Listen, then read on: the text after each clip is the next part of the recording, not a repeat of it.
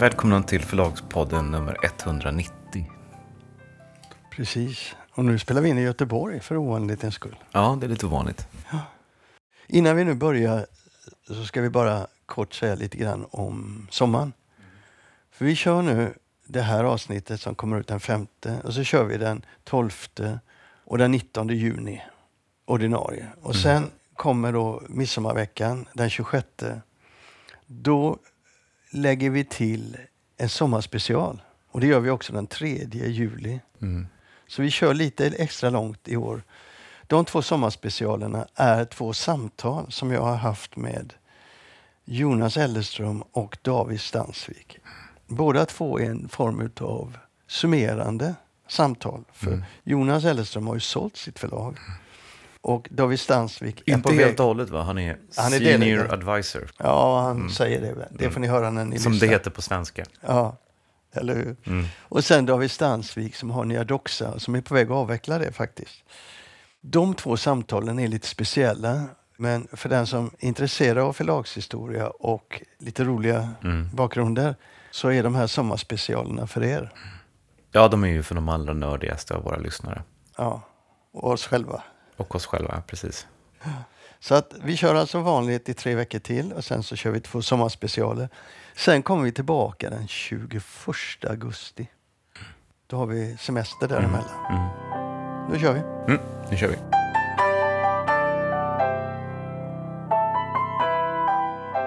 Topplocket gick på mig när jag läste i Svensk Bokhandel igår. Mm-hmm. Det var Per Gedin skrev en debattartikel. Och... Och försäljningschefen på Akademibokhandeln svarade. Och då, du såg dem? Ja, jag läste dem. Vad tyckte du? Per Gedin hade varit inne, för de som inte har läst artikeln, han hade varit inne på fältöversten Akademibokhandeln. Och sen så hade han frågat efter en bok som de inte hade. Och då hade han, först hade han fått leta efter den, sen hade de inte haft den. Och de hade varit lite oförstående. Och sen så hade han kunnat...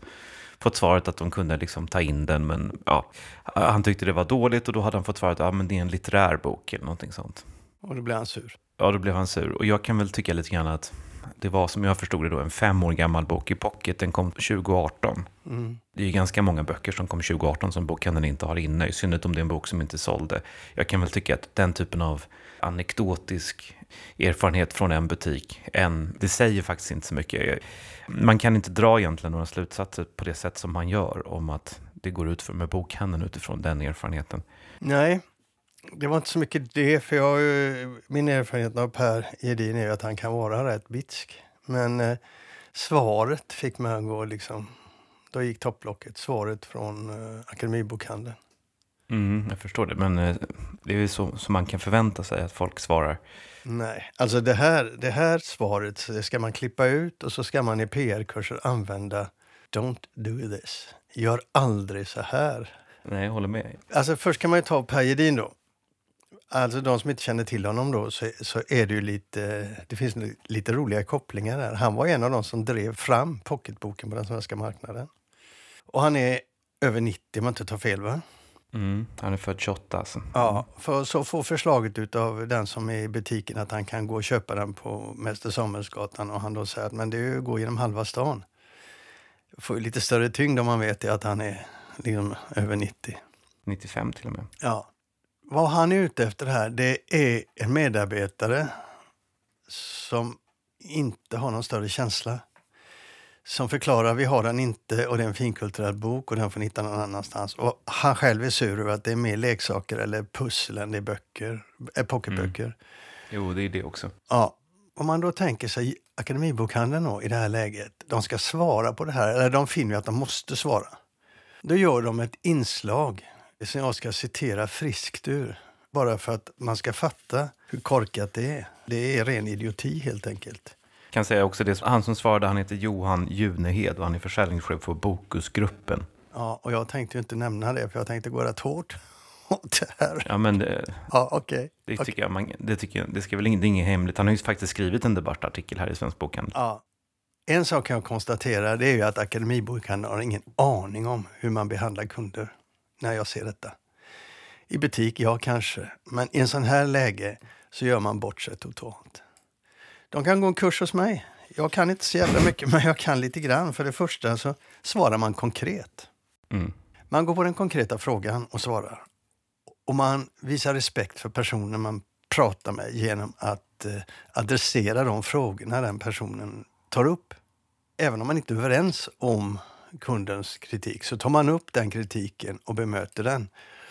Och sen så försöker man hålla ett tilltal som gör att eh, den som klagar tycker att det var schysst så jag blev bemött här. Och, och jag kommer att komma tillbaka för jag gillar att även om de inte hade boken, som då var Kristina Hesselholts bok Sällskapet i pocket, så tyckte jag att de var schyssta mot mig.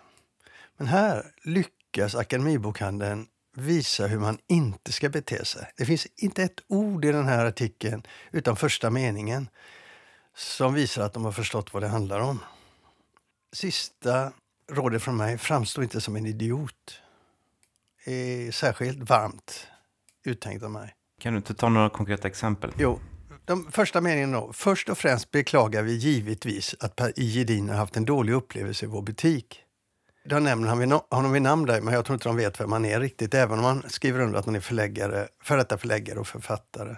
Och så sen kommer då undanflykterna. Vår personal är oerhört uppskattad av våra många kunder och ska finnas till hands i butiken vid frågor för att inspirera och beställningar av böcker. Per har inte klagat på det, han har klagat på en konkret personal som svarar och tyckte han lite arrogant eller lite tråkigt. Men det är ett icke-svar och det är bara ett sätt att försöka undvika att svara på frågan. Så följer en smidigare och snabbare beställning av böcker direkt i butiker under utveckling. För Per blev ju sur när han fick höra att det skulle ta en vecka att beställa i Akademibokhandeln. Men det visade sig när han gick till Aldibris att det tog fyra dagar. Och då skriver han då som sagt den här killen: en smidigare och snabbare beställning av böcker direkt i butiker under utveckling. Via akademibokhandeln punkt se tillhandahåller vi dock redan nu över tio miljoner titlar och exempelvis har den aktuella boken kunnat skickas hem till kunden inom en till tre dagar. Det kan vi bli bättre på att informera om i våra butiker. Också idiotgrej. Har ni tio miljoner titlar, vad har det med saken att göra? Mm. Och ni ska bli bättre. Fine. Men det har inte heller med saken att göra. Och så skriver han så här: när det gäller vårt sortiment strävar vi efter att ha ett så brett boksortiment som möjligt. Vi har nittiofem butiker runt om i landet och Mäster Samuelsgatan i Stockholm är vår flaggskeppsbutik med över trettio tusen titlar. I övriga butiker varierar antalet boktitlar med ett snitt på cirka fem tusen. Vi gör självklart många ibland svåra avvägningar i vårt kurerade sortiment i butikerna. Vi vill erbjuda all sorts litteratur, både sådan som har vissa tolkar som finkulturell och sådan som inte gör det. Men tyvärr är det inte möjligt att erbjuda alla boktitlar i butik. Det är också ett sketsvar, ett icke-svar, en, ett sätt att prata om något annat, att prata okonkret. Ja, men det är ju det är också som om det, var, om det är någon chattrobot som har skrivit eller en P R-byrå som har skrivit ett svar. Jag tror det är Akademibokhandelns A I som har skrivit. Ja, det, för någonstans så handlar det om, dels är Per Gedin liksom besviken över att man dömer ut en bok som finkulturell i en bokhandel som, som inte borde se på böcker på det sättet. Men också så handlar det om att han tycker det är tråkigt att bokhandeln, att det är så mycket annat än böcker i bokhandeln. Ja. Och, och i grunden så är det ju liksom ett, ett engagemang för boken och en kärlek till boken. Och, och den delas ju säkert av Akademibokhandeln också, den kärleken. Men det här svaret får man ju undra om det är liksom en, ja, det, det är liksom skrivet av en reklambyrå. Det är ju helt fel tonfall. Ja, han säger också, Per Gedin, att det här är fältöversten. Jag menar, här finns rätt mycket affluent people. Alltså, det är, här finns folk med pengar, här finns folk med litterära vanor. Ja. Jag menar, det är centrala Stockholm. Det är ett rikt område, ungefär som Odenplan. Och här borde Akademibokhandeln tänka att man säger inte så. Finkulturella böcker, hallå eller? Vilka kunder tror ni ni har där? I alla fall så skriver killen som inte vet någonting då, Johan Junehed, skriver så här: utöver böcker har Akademibokhandeln också ett stort kreativt sortiment vi kallar skriva, spel, skapa, vilket är mycket uppskattat av våra kunder. Vi tycker att en bokhandel är en perfekt plats för detta sortiment och sortimentet står därtill för en betydande del av vår omsättning. Vi vill emellertid poängtera att böcker utgör cirka sjuttio procent av sortimentet i våra butiker och i kärnan i det vi gör. Butikens utformning av hur varorna exponeras i butiken jobbar vi löpande med, precis som med hela vårt kunduppbjudande. Alltså, här hade jag, om jag hade haft honom framför mig, hade jag nitat honom. Ja, men vad menar han? Vem pratar han med och varför pratar? Varför öppnar han överhuvudtaget truten i det här läget? Han har ingenting att säga. Jag blir så arg. Jag blir så arg på det här. Och de har mage att tro att de behåller kunder på det här sättet. Så skriver han också: till sist, vi är glada över de synpunkter vi får in gällande både butiken och sortimentet i S-Right. Och det faktum att vi lyssnar på våra kunder tror vi är en stor anledning till att vår kundnöjdhet är så pass hög. Vår vision är läsglädje för alla, varje dag, och den visionen är högst närvarande hos all vår personal och i allt vi gör. Jag bara får känslan att nej, nu byter jag butik. Jag går aldrig in i en akademibokhandel mer när jag hör detta. Jag blir så fruktansvärd där. Och hade det varit Per, och det tror inte han, Johan, alltså han Johan förstår inte det va? Att Per Gedin, han tar inga fångar i sådana här lägen. Han undrar ju om den här killen har fått överhuvudtaget eh, utbildning att kommunicera med människor. Jag vet, men om jag, om jag får medla lite här och försöka hälla lite vatten på elden, så är det väl så att den här killen, han vill ju väl va? Det är inte så att han, jag tror inte han förstår hur det här svaret uppfattas, utan ah, jag tror inte heller han förstår vem han pratar med. Det är som att han sitter i kundtjänst. Det här är antagligen hans sätt att tala. De pratar säkert kanske så här om skriva, spela och skapa. Det är liksom, det här är deras interna koncerntugg liksom. Mm, men det är som de senaste mm. tjugo åren av, av, av utbildning och kommunikationskunskaper inom detaljhandeln har gått liksom förbi dem. De förstår inte. Jag tror inte det handlar om det. Det handlar om liksom, det här är nog ingen kulturell person. Nej, men jag menar akademibokhandeln får för satikens skull fundera över hur de kommunicerar med sina kunder. Det här var så långt ifrån nöjd kund kommer att komma. Det här är ju inte kundkommunikation, det är ju en debattartikel i en branschtidning. Så. Jo, men det är kundkommunikation. Du vill ju att ja. den som läser den artikeln ska känna, shit, ja, det var tråkigt. Jag, jag, tycker vi gör lite, jag tycker du gör lite för stor sak av det här. Ja, det gör jag kanske, men topplocket gick och jag tänkte att det här måste jag, jag måste använda tillfället att tala om för dem hur ja. idiotiska de är. Alltså själva, jag, jag tycker ju också själva sakfrågan är egentligen inte att den här boken inte fanns, för det är ju självklart att den inte finns, och det är ju självklart att de inte kan ha allting, och det är ju liksom, alla bokälskare skulle väl gärna se att det var nittionio procent böcker, men vi får väl vara glada för att om spel kan liksom, det är liksom det, jag tycker själva sakfrågan, de berör ju inte sakfrågan, utan han svarar ju bara att vi, nöjd, vi har en stor kundnöjdhet och de här bidrar, men sakfrågan är ju att butikerna klarar sig inte utan de här spelen. Nej, men jag skiter väl fullständigt om att han håller P R-tal här. Jag vill han ska kommunicera mm. med mig som kund för att jag är mm. förbannad, och han mm. fattar inte det. Att vill han ha mig som kund så får han faktiskt tala med mig, och han får, måste få mig att känna efteråt att jag tycker, precis som jag sa innan, att synd, jag förstår att ni inte kan göra detta. Synd att ni inte kan det, inte ens i fältöversen som är, borde ha mycket sån uh, litteratur i alla fall. Jag tackar för svaret och att du respekterar mig när jag säger det här. Men vore jag Per Gedin och säger det här, så hade jag tänkt så här: nej, det får bli någon annan bokhandel i framtiden. För det där var, för det första, är han inte alls som han skriver. Vi är glada för de synpunkter vi får. Det är han inte alls. Han undviker varenda konkret fråga som Per liksom debatterar. Jag tror att detta är ett idiot. Alltså de kommer få lida av ett sånt här svar, för det finns fler människor som blir sura, och det borde de fatta. Mm. Ja, ja. Men jag tror, nu ja. gör vi inte en större sak av det här. Jag tror att han gjorde sitt bästa, men jag tror att han... Det, Vad spelar det, det, det för språk... Vad spelar det för roll? Ja, men det är liksom, jo, men det, folk, världen är inte full av människor som, som Per Gedin och, och Lasse Winkler, utan världen är full av folk som har läst företagsekonomi och jobbar på olika typer av företag på högkvarteren och som har en ja. annan... De, de pratar så här, alltså det... Det, här, det, är så, det är därför som jag tycker att du gör lite för stor grej av det. Liksom, ja. det. Det är så här folk pratar. Men jag håller med dig. Det kan det inte vara. Det får det inte vara. Inte i, i den här världen så får de faktiskt anpassa sig och använda hjärtat. ja. Ja, ja, nu får vi nog sluta här. Det är en A I-robot som har gjort det här svaret. De har en ja. A I-robot som jobbar ja, som jag håller med dig om att det är lite A I. Det är lite ja. A I-robot över det. Mm. Ja, vi släpper det, men sur är jag. Det kan jag garantera det. Men det förstår ja, det, du kanske. Det har nog framgått. Det har nog framgått. Okej då, vi går vidare.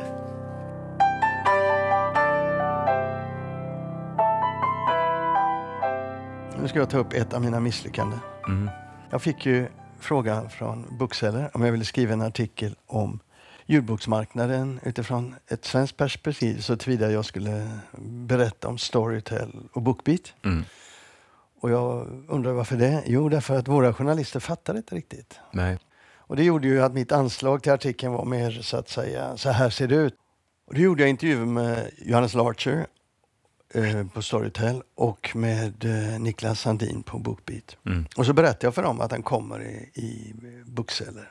Och då ställer de ju upp, bägge två, mm. såklart, för det är en viktig publikation. Ja, det där var i februari. Och fortfarande har inte artikeln kommit. Mm. Och inte har jag hört något heller, så att jag är lite fundersam. Men då tänkte jag så här, nu har ju Storytel.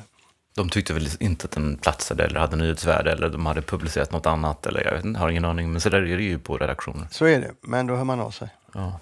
I vilket fall som helst, den kanske kommer. Det är konstigt i alla fall, jag har aldrig varit med om det förut.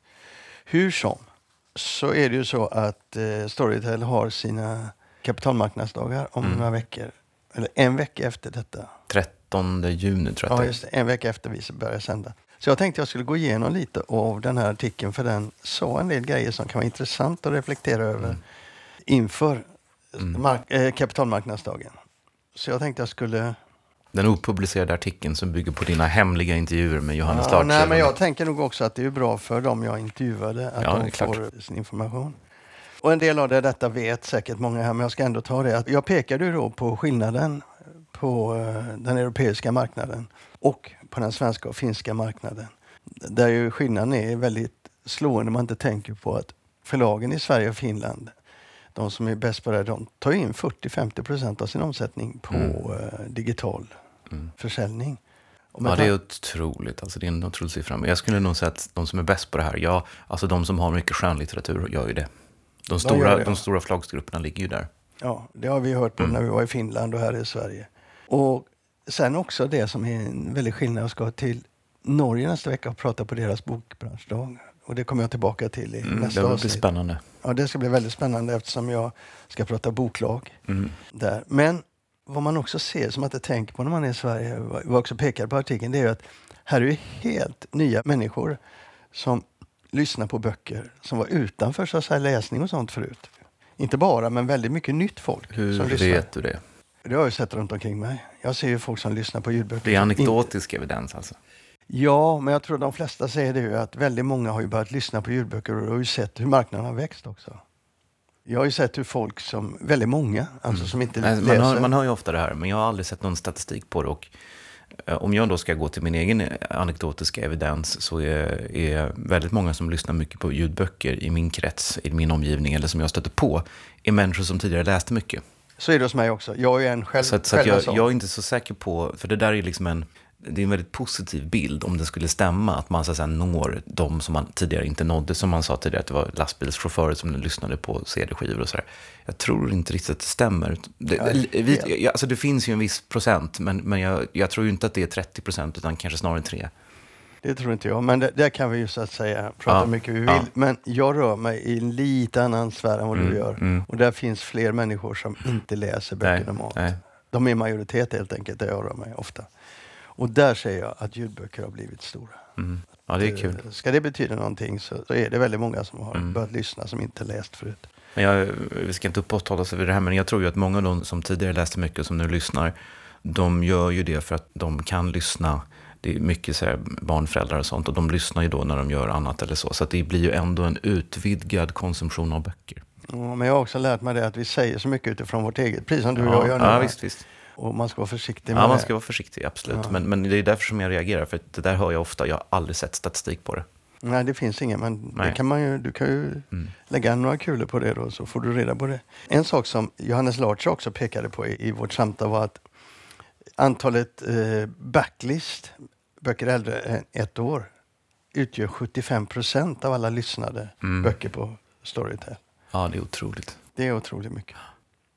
Och det är en stor, stor förändring. Jag har hört siffran sextio till sjuttio jättehögt. Mm, men han sa sjuttiofem till mig. Jag har ingen exakt siffra på vad det är på våra böcker, men jag vet att när vi släpper en ny bok, nu, idag kom det en ny Dag Ölund exempelvis, då vet jag att vi har ungefär hälften All, ja, hälften av de lyssningar vi har på den serien är på backlisten och hälften på den nya boken. Mm. Ja. Det... Och det där är ju en extremt viktig mm. vad ska man säga, förändring mm. som är till fördel för litteraturen. Ja, absolut. Det är... Alltså, böcker lever längre. Så är det. Så är det. Och sen så, om man börjar då med Storytel och Larcher, varför detta är intressant, det är för att han på kapitalmarknadsdagen kommer att säga en hel del. Så jag vill ha detta som utgångspunkten då. Tidigare i våras så sa han, vi satsar inte längre på obegränsad tillväxt utan fokuserar på en kontrollerad lönsam tillväxt. Och det har vi hört förut. Men så sa han också, kärnverksamheten är tio länder. Det är Sverige, Finland, Norge, Danmark, Island, där Storytel är marknadsledande utanför Finland då, samt Polen, Nederländerna, Bulgarien, Turkiet och U S A. U S A är ju på grund av mm. köpet utav audiobooks punkt com. Sen finns man alltså med kataloger på lokala språk i ytterligare arton länder. Men där satsar man inte just nu. Nej. Man var tvungen att ändra strategi. Så här pausar vi investeringarna och tar tjugo tjugotre på oss för att fundera hur vi ska satsa, säger han då. Va? Mm. Det låter klokt, eller hur? Smart. Ja, jag har inga synpunkter. Man pausar och tänker till. Ja. Är du ironisk? Nej, men på riktigt. Alltså, det är ju inte konstigt. Det var ju galet som man körde på förut. Ja, det kan man säga kanske. Jag har inga synpunkter på det. Nej. Jag är bara Nej. förmedlare. Nej. Sen har man vad man kallar en global store. Alltså en världsplattform med två olika språk. Spanska och engelska. Som man smyglanserade i vintras. Du vet, du kan gå in ja, och jo. kolla. Och då kan du gå till Senegal eller Kenya. Mm. Och då mm. finns det böcker på engelska där. Här sker ingen aktiv marknadsföring. Här har man inga resurser som man lägger på plattformarna. Och de som går dit, de har kanske tio tusen titlar att titta på, mm. lyssna på. Snarare än hundratusental, så det är inte så mycket. Det är en väldigt intressant passiv strategi, för den kan ju, det kan ju bli stort. Ja. Om man och tänker på finns... exempelvis engelskan, hur stor engelskan är. Jo, men den finns på alla tillgängliga marknader utan de stora engelskspråkiga marknaderna, mm. förklarliga skäl. Och sen så skriver jag också då, samtidigt med strategibytet sker också en tydlig omfokusering mot omvärlden. Och då säger Johannes Larcher till mig så här: vi är ett företag som har fokus på berättelser och innehåll. Tidigare hade vi blivit betraktade som ett techföretag eller ett internetföretag. Det är centralt för oss att vi först och främst av allt fokuserar på innehållet. Och han är inte intresserad av att gå samma väg som eh, filmbranschen, alltså Netflix och H B O. Och detta tror jag är väldigt centralt, och det ska bli intressant att se om man fortfarande håller vid det nu på kapitalmarknadsdagen. Mm, men, men, men det där är ju väldigt spännande. Jag, tror, jag har ju alltid tyckt att betrakta Storytel som en distributör av ljudböcker snarare än som ett techföretag. Mm. Men de har själva betraktat sig som ett techföretag, och det har ju varit väldigt bra för värderingen. Tidigare ja, chefen ja, och grundaren ja, hade ju den synen. Ja. Han blev vansinnig på mig när jag råkade kalla det för en bokdistribution. Ja, bokdistribution. Men det... Eh, ja, det höjde, ja, det höjde profilen inför omvärlden. Men ja, nu backar han ner den och ja, säger att vi är... Jag tycker det är väldigt ett, spännande faktiskt. Ja. Sen är, har vi väl upptäckt också att kanske att själva tekniken som ju var revolutionerande när den kom, den går och, och, och liksom... kopiera. Ja. Så här säger han i alla fall: som marknaden ser ut konkurrerar vi inte med innehåll. Alla aktörer har i stort sett samma innehåll eller liknande innehåll. Vi konkurrerar framförallt med pris, men mer och mer också med ett content som är unik. Det är det de kallar originals. Som de producerar på sina kärnmarknader. Här är intressant. För här är ett väldigt tydligt statement. Vi konkurrerar inte med innehåll. Alltså annat än originals då. Vi konkurrerar med pris. Mm. Ja, men det, det sa han ju också på bokbranschdagen, att det blir en slippery slope när alla har samma böcker, alla har exakt samma utbud. För det enda man då gör, det är att man konkurrerar med pris. Att man försöker liksom få över abonnenter och man sänker och dumpar priset och sånt. Och det är fel väg att gå. Samtidigt är det ju så att du tittar på marknaden idag, man dumpar inte pris. Inte längre. Mm, en aktör har precis uh, lyssnat två månader gratis erbjudande, alltså det är hela tiden den typen av kampanjer som, som ja, alltså, ja, det har du rätt i, sänker värdet. Så frågar jag då uh, Larcher om det, är, det är alltså inte världsherravälden ni eftersträvar, så jag då, och då säger han: vi behöver inte finnas överallt, ett dussin marknader, två dussin marknader, tre dussin, vi ska inte växa odisciplinerat, det viktiga är att vi kan försvara våra marknader mot konkurrenter. Då får vi se om den positionen håller över kapitalmarknadsdagarna. Jag är lite osäker där. Jag ska inte fråga dig, för jag antar nej, jag, att du nej, vet. Jag vet inte. Jag vet lika lite som du. Men jag tror nog att den kan hålla. Okej. Okay. Men något måste de komma med mm. på kapitalmarknadsdagen. För gör de inte det så kommer ju marknaden att straffa företaget. För de väntar ju nu på att det ska komma någonting som de ska tycka är positivt, så de höjer, mm. höjer aktien. Och den är ju till för det. Den mm. är ju till för att mm. vända sig till dem. Så att det ska bli väldigt intressant vad som kommer. Det jobbiga är ju bara att de kan säga vad som helst. Och det kan låta hur fantastiskt som helst. Men sen ska de ju göra det också. Ja. Men det får vi analysera. Jag, jag ska ju vara på kapitalmarknadsdagen mm. och lyssna. Det ska bli spännande. Släpper de in dig? Ja, ja. Mm. ja. Journalister släpps in. Mm. Jag ska gå dit också. Okej, okay. Vi kan hälsa på varandra på avstånd. Ja. Sen pratade jag med Niklas Sandin. Och det är också lite intressant då. För BookBeat satsar ju lite annorlunda än Storytel. Dels att de inte har um, revenue share. Det vill säga att de har fasta priser. Gör mm. att de har lättare att komma in på marknaden än Storytel. Storytel säger ju att de ska ha revenue share på alla marknader.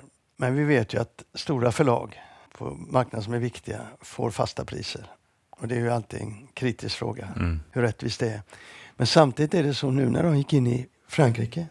När Storytel gick in i Frankrike så var de tvungna att släppa revenue share-plattformen. Mm. Om de överhuvudtaget vill komma in i Frankrike. För franska förlag accepterar inte revenue share.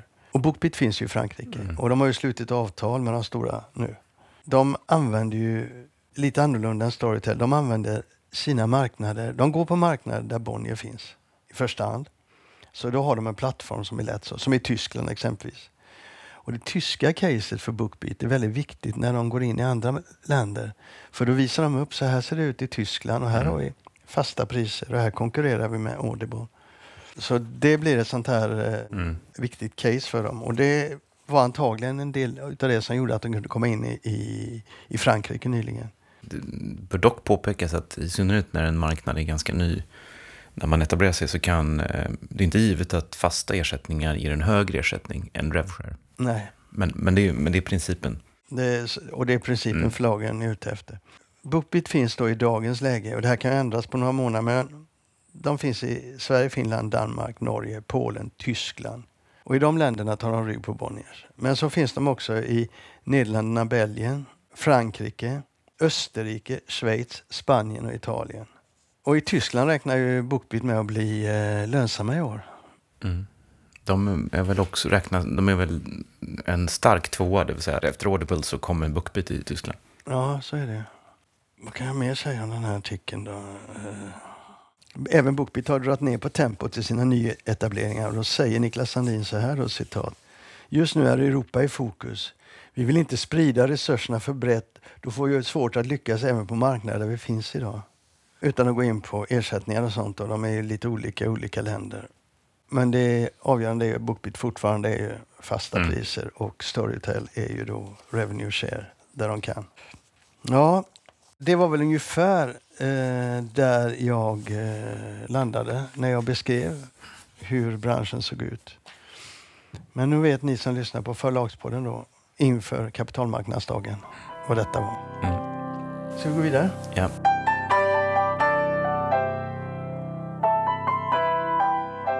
En sista grej. Mm. Och det blir mycket ljud idag. Det hade jag inte ens funderat på. Jag har en, en kompis som lyssnar väldigt mycket på böcker. På grund av sjukdom. Mm. Lyssnar väldigt mycket. Har gjort det i många, många år. Han är beläst och väldigt intresserad. Och vi pratar ofta böcker när vi ses. Mm. Men han har haft en tanke. Han skulle vilja söka på förlag. Han är en av de som tänker så här. Det finns en del förlag som är mer intresserad av än andra. Mm. Och så vill han lyssna och se ifall det finns ljudböcker som man inte ser som kommer ut på förlag. Så han vill slå in förlagsnamnet och se vad som kommer då. Men den sökbegreppet finns inte genomarbetat. En sak han dock kan göra om man går in på nätet, det vill säga inte appen utan på nätet, det är att han kan hitta metadata där man kan se liksom författare, översättare, längd och tid och såna här saker. Då kan man också se förlagsnamn och då kan han klicka på det. Och då kommer alla det förlagets böcker upp. Den vägen? Ja. Dock så kommer de då, om du klickar på Lind och Company så får du ju liksom ett par tusen titlar träffar. Och då kommer de högst upp som är mest lyssnade just nu. Så han får ju, om han vill liksom gå igenom hela Lind och Companys lista så är det ju väldigt mycket. Va? Man kan inte kolla på nya titlar eh, på det alltså, sättet. Eh, alltså, vad, han kan inte se komman utan... Jo, komman kan han säga, de ligger längst ner. Men vad han, vad han, han får då en lista på alla våra titlar. Men de som kommer högst upp, längst fram, det är de som lyssnas mest på just nu. Det kan ju vara svårt liksom. Det kan vara oöverskådligt. Men så blir det ju oavsett hur man ska säga... Ja, det, det kan man ju lösa om ja. man vill, men det, ja. jag ska kolla hur det är för de andra tjänsterna, för det där är rätt intressant. Ja. Han hade fått idén när han hade läst av alla Ulf Lundells vardagar. Mm. För Ulf Lundell resonerade mm. så att mm. han tittar på vissa förlag. Han vet att de gör bra böcker, mm. så följer han deras utgivning. Mm. Jag gör också det, jag tittar mm. på förlag. Jag tycker ju folk borde göra det mer, men folk gör det i ganska liten eh, utsträckning. Men eh, man kan faktiskt göra så att man går in och klickar på metadata. På, på Storytel kan man göra det. Jag tror man kan göra det på BookBeat också, men inte helt hundra. Man kan inte göra det på BookBeats hemsida, men om man har appen kan man kanske göra det. Jag ska kolla det och så återkomma om det. Mm.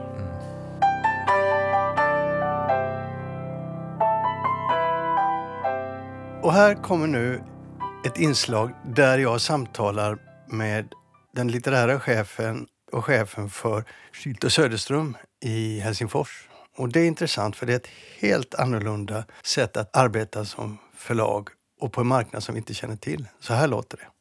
Hej, Nils Saramo. Hej.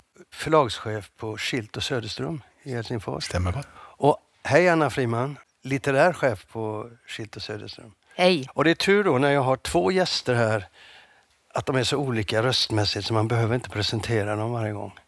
Och vi ska prata om någonting som de flesta av er som lyssnar inte har en aning om. Men som ni efteråt kommer att tänka, varför visste jag inte detta? Vad spännande det här var. Lita på mig där. Vi ska prata om Schildt och Söderström, det finlandssvenska förlaget som eh, väl har funnits i hur många år då? Sen arton nittioett. Och det är två förlag som har gått tillsammans? Ja. Bägge två arton nittioett. Jag tror att Söderströms var just några år tidigare. Ja, var det så. Söderströms var lite tidigare, ja. ja. Och sammanslagningen sker då tjugotolv. tolv, ja. Vi ska komma tillbaka till det i alla fall. Vad jag är nyfiken på, vad jag tror de flesta inte har en aning om, det är hur stor är den finlandssvenska marknaden? Hur många människor pratar finlandssvenska? Och ni har som målgrupp så att säga. Det är knappt trehundratusen personer som det handlar om. Man brukar säga att sex procent av Finlands befolkning har svenska som modersmål. Och det är en ständig kamp för att inte det ska bli mindre och mindre. Mm. Då, då blir min fråga direkt. Hur klarar man av, från svensk utsiktspunkt, hur klarar man av att ha ett förlag när det är trehundratusen invånare man ska nå? Om man jämför med svenska förhållanden är det väldigt litet.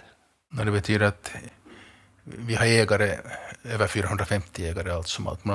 Bland dem så finns det större ägare som äger större andelar och de är, kommer från stiftelse, stiftelsevärlden, fondvärlden helt enkelt. Mm.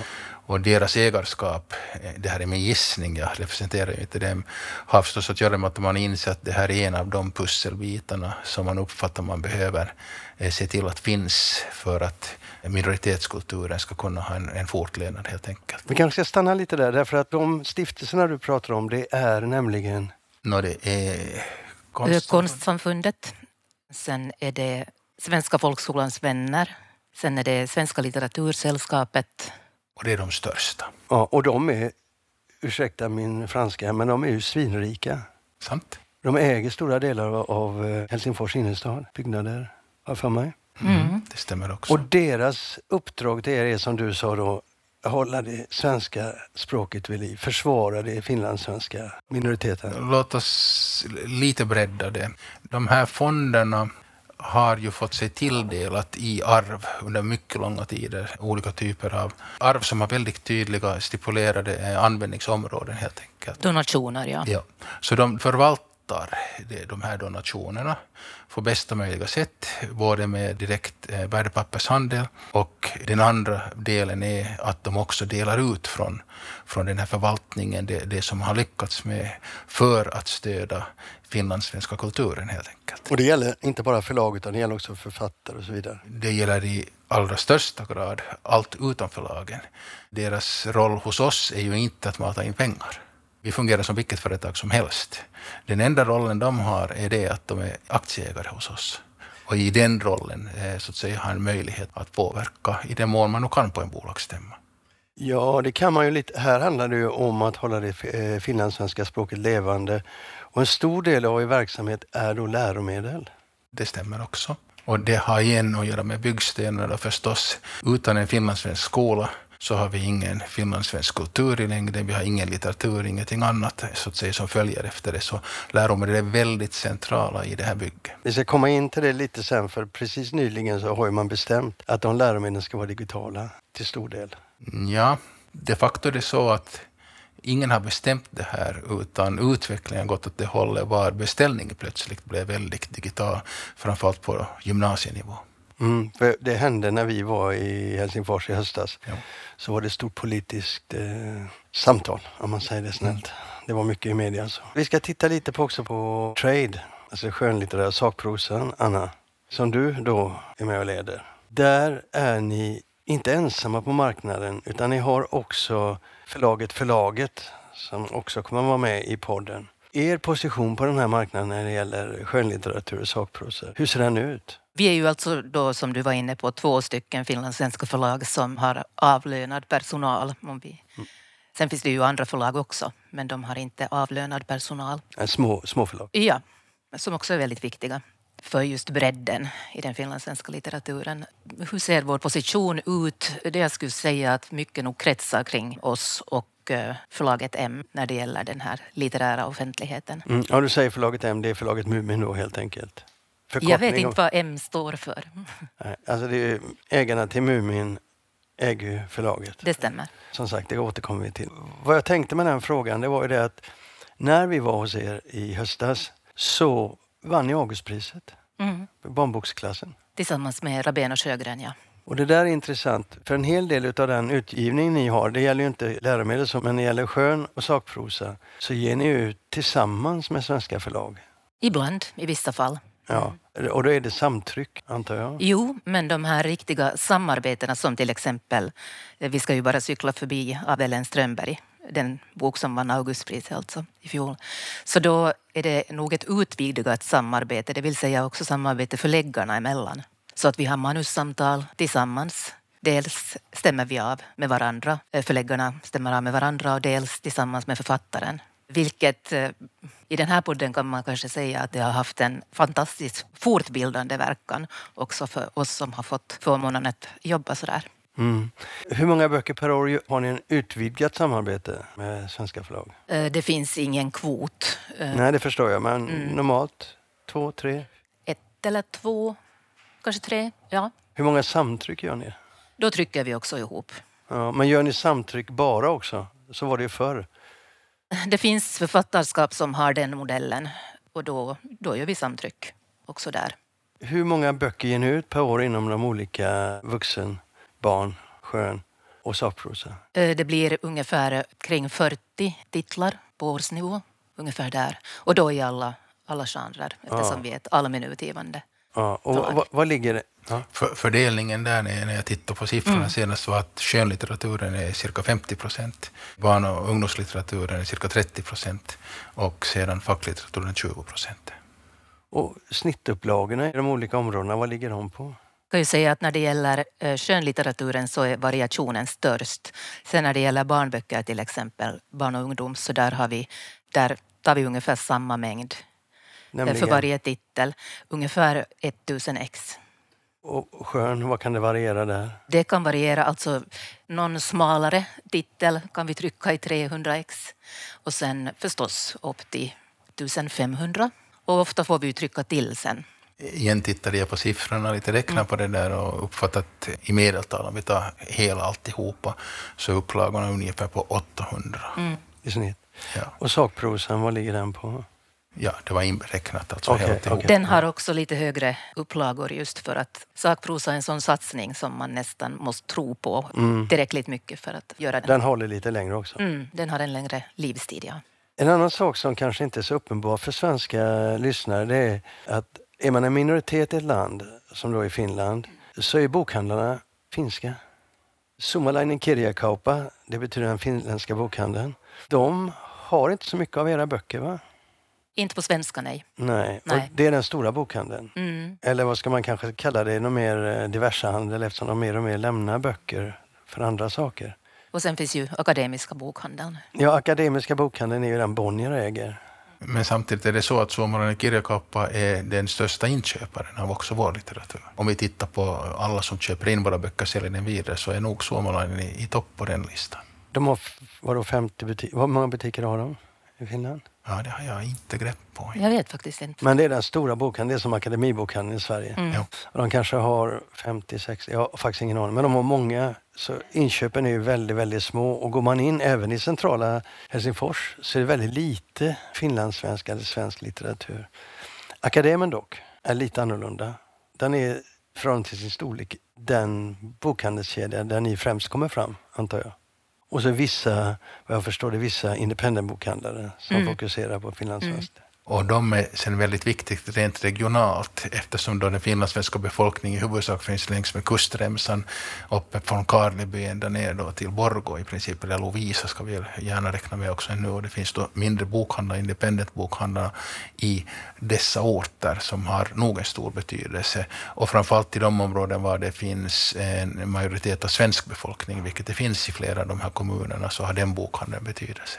Ja, och så nätet på det. Mm. Ja. Men du säger att eh, trots allt så är då Suomalainen Kirjakauppa er största kund. Även ifrån till nätet.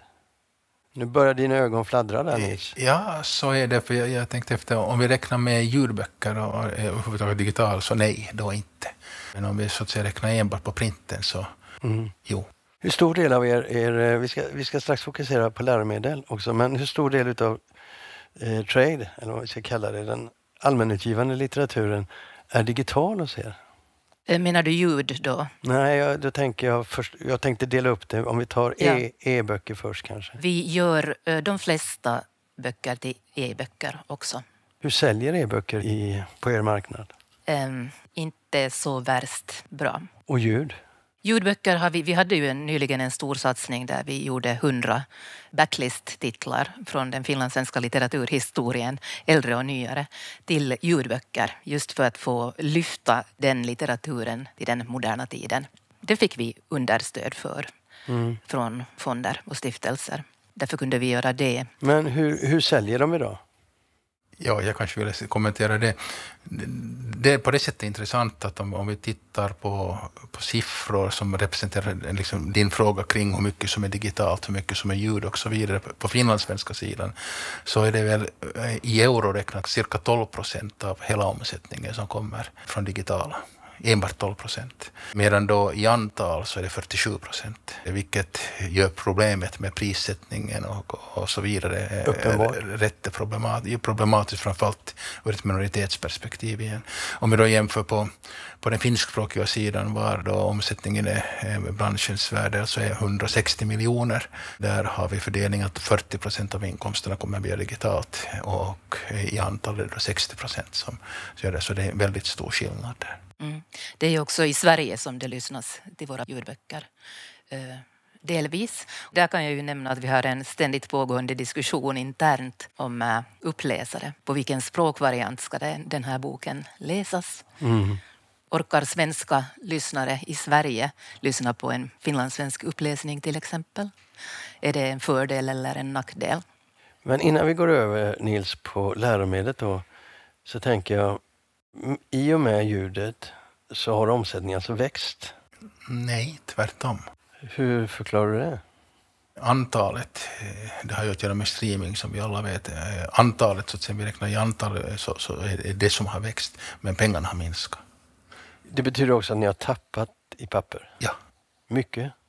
Nu minns jag inte siffran, inte dramatiskt. Mindre än branschen som helhet. Ja, för bransch, den finländska branschen är väldigt stressade över det faktum ja. att, att papper verkligen tappar det här. Ja. Den finlandssvenska marknaden är alltid lite annorlunda än, än den finska branschen som helhet. Det finns mm. en avvikelse alltid där som är mm. jättespännande. Och det kan delvis ha att göra med att språket är svenska, precis som, som Anna sa här, så, så är ju den ju inte definierar vår marknad enbart till svensk Finland, utan vi har Sverige också med där. Mm. Vi ska prata lite om det, men jag tror vi ska prata lite läromedel också. Det är ovant för den här poddens lyssnare. Mm. Vi pratar inte mycket läromedel, men det är ju en så central del av er verksamhet. Hur stor del av eh, omsättning kommer från läromedel? Eh, sextiotvå procent. Ibland lite mer beroende på år. Mm. I och med att det är en sån liten marknad och ni är så få som bearbetar den, så måste ju kostnaden för de digitala hjälpmedlen vara väldigt stor. Så är det. Det är jättedyrt för alla som utvecklar digitala. Det, det är ju en kanske felaktig tro att digitalt nödvändigtvis ska bli billigare. För utvecklingskostnaderna är ständiga. Det är alltid nya tekniker som kommer. Så att det här utmaningen är stor, ja. Mm. Vem, vilka är era konkurrenter på den finlandssvenska marknaden, läromedel? No, svenskspråkig utgivning görs av kanske två som är lite större, och det ena är Datava som är en svensk utgivning, och sedan har vi på gymnasienivå ett företag som heter Studio. Och så ni då? Ja. Hur stor del av den marknaden har ni på ett ungefär? Jag ska diplomatiskt säga mer än femtio procent. Okej. Okay. Men om vi tittar lite på den marknaden, hur stor del av läromedelsutvecklingen, alltså läromedlen, är digitala idag? Och hur fort har det gått i övergången från papper? Det här är jättespännande. Jag, kan, jag är fascinerad fortfarande. Därför för att vi har en ofantligt stor skillnad mellan grundskolan och gymnasiet. Och det kräver en lite längre utläggning. Den stora förändringen skedde på gymnasiet hösten tjugohundratjugoett. i princip första i åttonde tjugohundratjugoett. Och vad som hände då att vi fick en ny lagstiftning, och den lagstiftningen sa att andra stadiet ska vara avgiftsfritt för de studerande. Hittills har det då varit så att andra stadiet så har de studerande själv köpt sina läromedel och andra redskap som behövs för att mm. yrkesutbildningar och motsvarande. Men då kom det en lagstiftning och kom, kom i kraft helt enkelt, och det betyder att första gången någonsin så behövde gymnasierna själva göra inköpen eh, från så att säga budgeterad summa för sina studerande. Och då kom förstås prisfrågan väldigt snabbt upp. Jag tänkte att vad får det kosta, vad kan det kosta? Det fanns lite extra pengar från staten insatta, framförallt för att få igång starten på det hela då. Och då blev det egentligen med en överraskande liten diskussion en konklusion av de senaste fyra årens utveckling som mer och mer gick till det digitala. Och den blev så radikal, så från att vi hade sålt kring... När digitaliseringen hade pågått redan, som om jag tar från, från sista maj när förra skolåret slutade till första i åttonde när nya skolåret började, så ska vi säga att från att sextio procent av försäljningen var i tryckta läromedel så återstod cirka tio procent i tryckta på tre månader. Och detta är tjugohundratjugoett? Ja, ett totalt paradigmskifte. Och där stod ni med fruktansvärda lager? Nej, tack och lov gjorde vi inte det. För samtidigt kom det en ny läroplan. Det vill säga tjugohundratjugoett kom samtidigt en ny läroplan. Vilket betyder att vi hade hunnit eh, problematisera vad kommer att hända. Mm. Vad, vad kan vi läsa? Vi försökte diskutera och vara i kontakt och försökte läsa branschen, försökte ha, vara i direktkontakt med skolan som vi genom vår position ändå som en långvarig ansvarig förläggare eller förlag för läromedel har goda kontakter till. Och det var ju inte tydligt och det var inte klart, för också gymnasierna blev överraskade av det här ganska mycket och, och, och hur de skulle tänka i det. Men vi insåg ungefär ett år före att här kommer hända någonting dramatiskt. Nu måste vi göra någonting. Vilket betyder att vi, jag tror vi inget år jobbar så hårt som det året, och byggde egen licenshanteringssystem, en egen eh, användarhanteringssystem, egen plattform och allt innehåll i den nya läroplanen, alltså de nya läromedlen insatt i denna plattform. Jag förstår att det var en enorm ansträngning för att också rädda förlagets situation, för det hade varit väldigt dyrt om ni hade misslyckats. Det var precis det det handlade om, det var det vi insåg. Tillbaka till det skönlitterära lite där, den sidan. Man kan ju säga att läromedel, den är väldigt tydlig, även om den är, inte är så enkel att hantera. Det är ett väldigt tydligt område. Skönlitteratur är mer utsatt för konkurrens. Jag vet att både Schildt och Söderström, när de var skilda åt, sökte och utvecklade affärsmodellen bland annat genom att köpa in sig i svenska förlag. Alphabeta respektive Atlantis.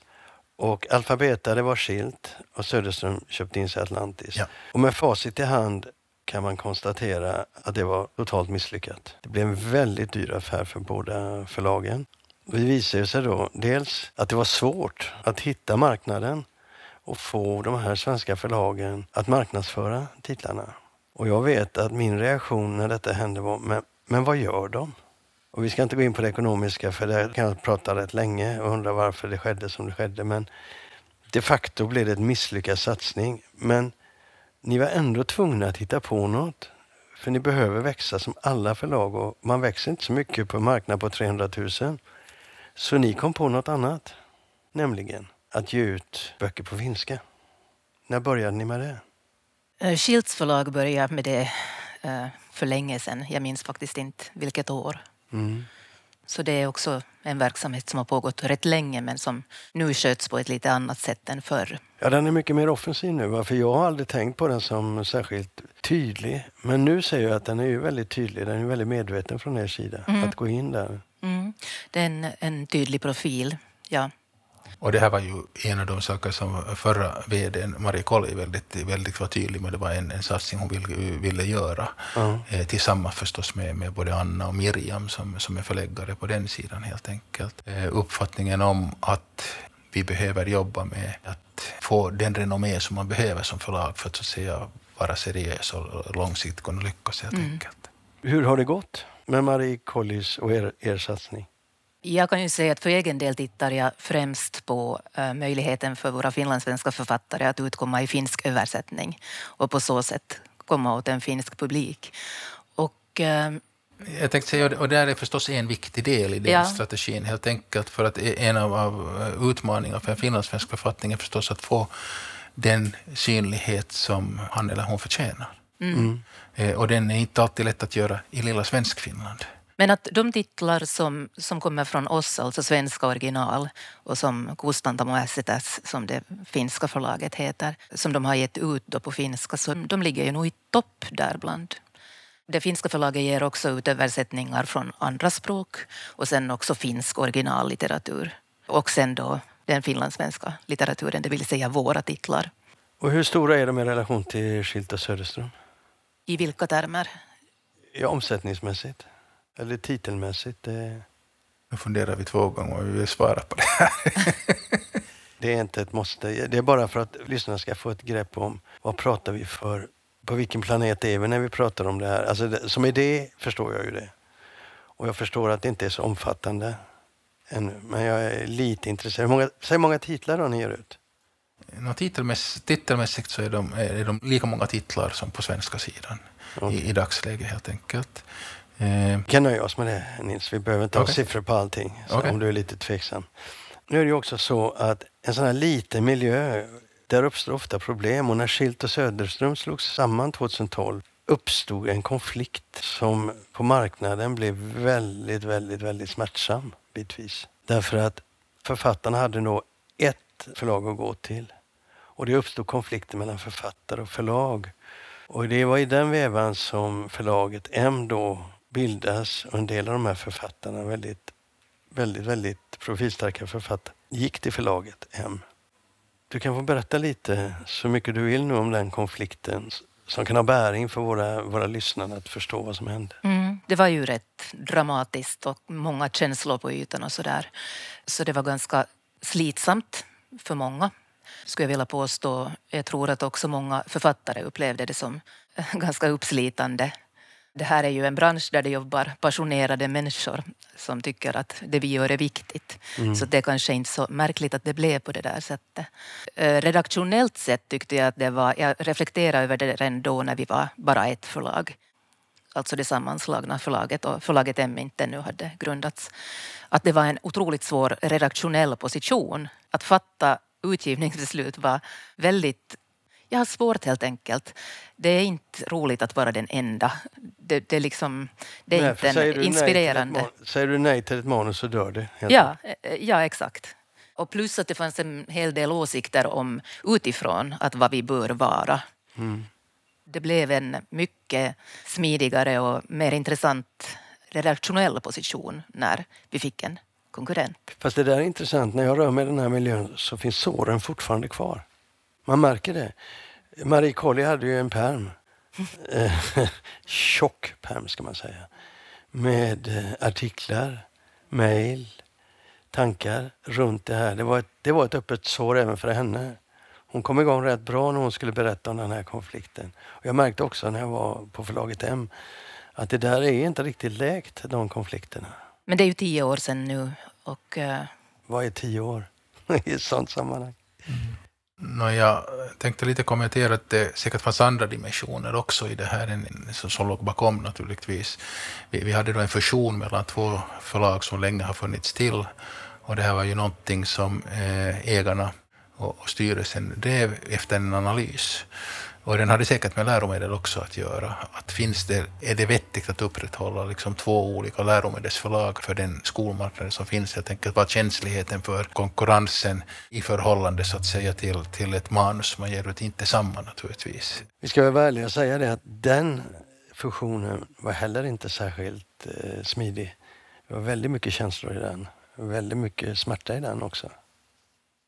Ja, nu är det ju alltid en liten... nästan lite en dödsångest när man ger upp någonting som länge har varit en sanning och så måste man bygga något nytt. Och det var egentligen dit jag var på väg. Det betyder att det kom två kulturer, två redaktions- eller förlagskulturer in i samma hus. Och alltid när en fusion sker så är det ju inte riktigt lätt. Inte. Det uppstår olika spänningar. Det blir förr eller senare alltid en fusionfrågan om att man behöver minska personal för att det finns dubblering och andra den här typen av saker. Och precis som du sa, Anna, att det finns olika synsätt på saker och ting. Samtidigt var förlaget inne i en process var vi moderniserades väldigt mycket vad förlagsverksamhet överhuvudtaget betyder. Vi levde i en väldigt gammal modell för hur vi drev i det som, som inte fanns mätare, in, inte fanns ett underlag för beslut på samma sätt som i ett modernt aktiebolag är nödvändigt att det ska finnas helt enkelt. Och det ändrar ju också eh, på, på, på förutsättningar. Det är liksom inte mer så att förläggaren från ett samtal kunde skriva ett avtal och liksom gå vidare åt att risken fanns i det, utan det behöver gå via marknadsföring och det behöver gå via ekonom och motsvarande. Den här förändringen fanns också någonstans i botten som betydde att också inom huset blev liksom spänning. Allt kom på en gång där. Ja. Ja. ja, vi ska inte hålla oss så länge vid det där, men det finns, om man tittar på den här situationen, så måste man ändå nämna de här konflikterna, för man har, de har burits med och de har varit viktiga på en väldigt liten marknad. De har satt sina spår. Det finns en annan aspekt också. Ni lämnade samarbete med de här förlagen, men ni finns fortfarande eh, i Sverige. Vilken är er strategi för den svenska marknaden? Vi är ju med på Göteborgsmässan till exempel varje år. Vi identifierar ju Sverige som väldigt viktigt för oss. Så vi jobbar mot Sverige hela tiden och utvecklar det. Det är någonting som är i utveckling hela tiden. De här eh, samarbetena har jag ju personligen upplevt som väldigt givande. Hittar man era böcker i Svenska bokhandlare? Ja. Och på nätet, svenska nätet? Mm. Hur ser strategin ut? Hur tänker ni nu att Schildt och Söderströms positionering på den svenska marknaden ska se ut och säga om fem år, om ni själva får som ni vill ha det? Ja, precis som du säger så... Ur ett finlandssvenskt perspektiv har det alltid varit problematiskt att vi inte gör pengar i Sverige. Och det finns många orsaker till det här. Dels satsningar som inte lyckats, men också så de modeller som vi jobbar efter som i slutändan inte genererar nödvändigtvis pengar till förlaget helt enkelt inte. Och det, det som är den stora utmaningen både för oss, jag skulle säga också för, för förlaget M eh, som sådant. Så vad vi nog har i fokus och kommer att jobba ännu mer intensivt med är nog att hur ska vår representation bli? Hur ska vi få den här kanalen att fungera igen en gång? Det finns lite ett internt kämt att varje ny vd på vårt förlag så har en ny Sverige-strategi. Ja, men så är du ju. Ja. Och du är ny, det kanske vi ska säga också, du är ny vd. Ja, så är det. Så, så det här är en av de fokusområdena som vi har i det som vi för tillfället jobbar med, inte minst med, med vår försäljning och vår marknadsföring. Att hur får vi detta att gå på ett helt annat sätt än idag? Ja, det ser jag fram emot. Det kan inte annat än berika den svenska bokmarknaden att eh, både förlaget M och Schildt och Söderström blir synliga. Mm. Men det är svårt. Det är mm. svårt att ha platsen i Helsingfors. Ja. Och komma in i, det ser enkelt ut men det är rätt svårt. Jo, det vet jag av, av historien naturligtvis, så här är det.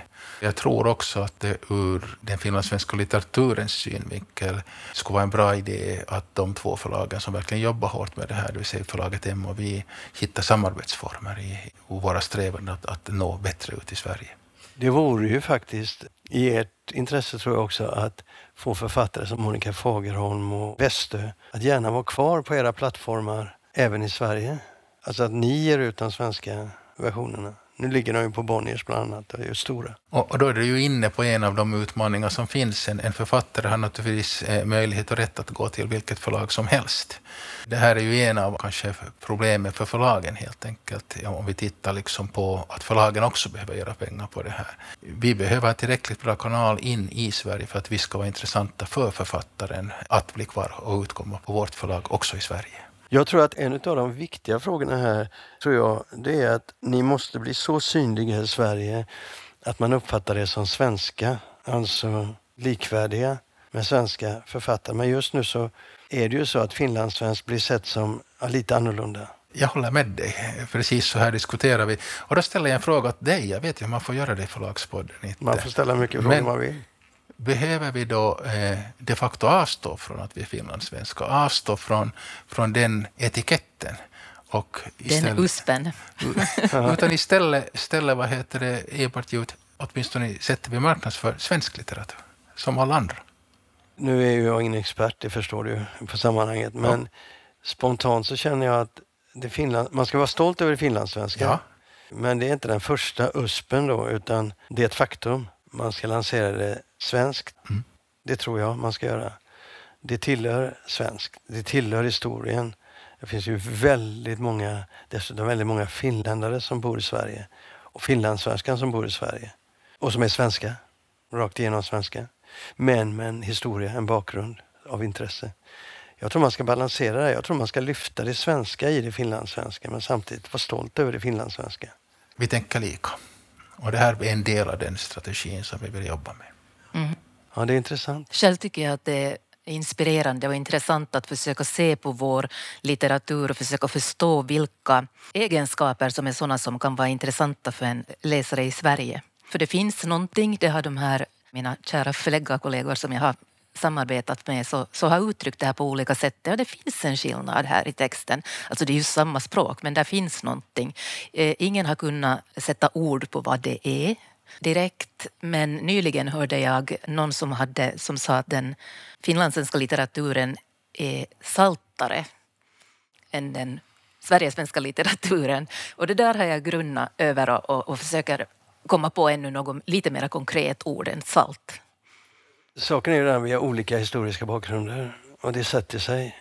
Vi har olika kulturer, trots allt, och det sätter sig i, ja. i berättelserna. Mm. Och det är en sak att vara en minoritet i ett land än att vara en majoritet, det sätter sig också. Men mycket av de här berättelserna är ju allmängiltiga eller allmänmänskliga, vad man vill ha, ha det till. Men sånt får man ju titta på då, såklart, om man vill välja vad som ska komma på svenska. Men mm. Mumin är ju också salt på det sättet, men en extrem framgång överallt. Ja, mina vänner, om inte ni tycker det är någonting som jag har missat totalt där att ta med, så kanske vi ska runda av. Är det någonting ni tycker jag borde ha frågat er om? Nej. Jag tackar er. Tack Nils Saramo. Tack. Och tack Anna Friman. Tack. Vi hörs igen. Det gör vi. I, i förlagspodden när ni ska berätta om de extrema framgångarna ni har haft framöver. Tack så du ha. Vi säger så. Det gör vi, va? Ja, det gör vi.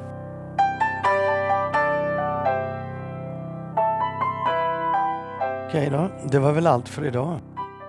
Mm. Vi hörs om en vecka. Hej då. Hej då.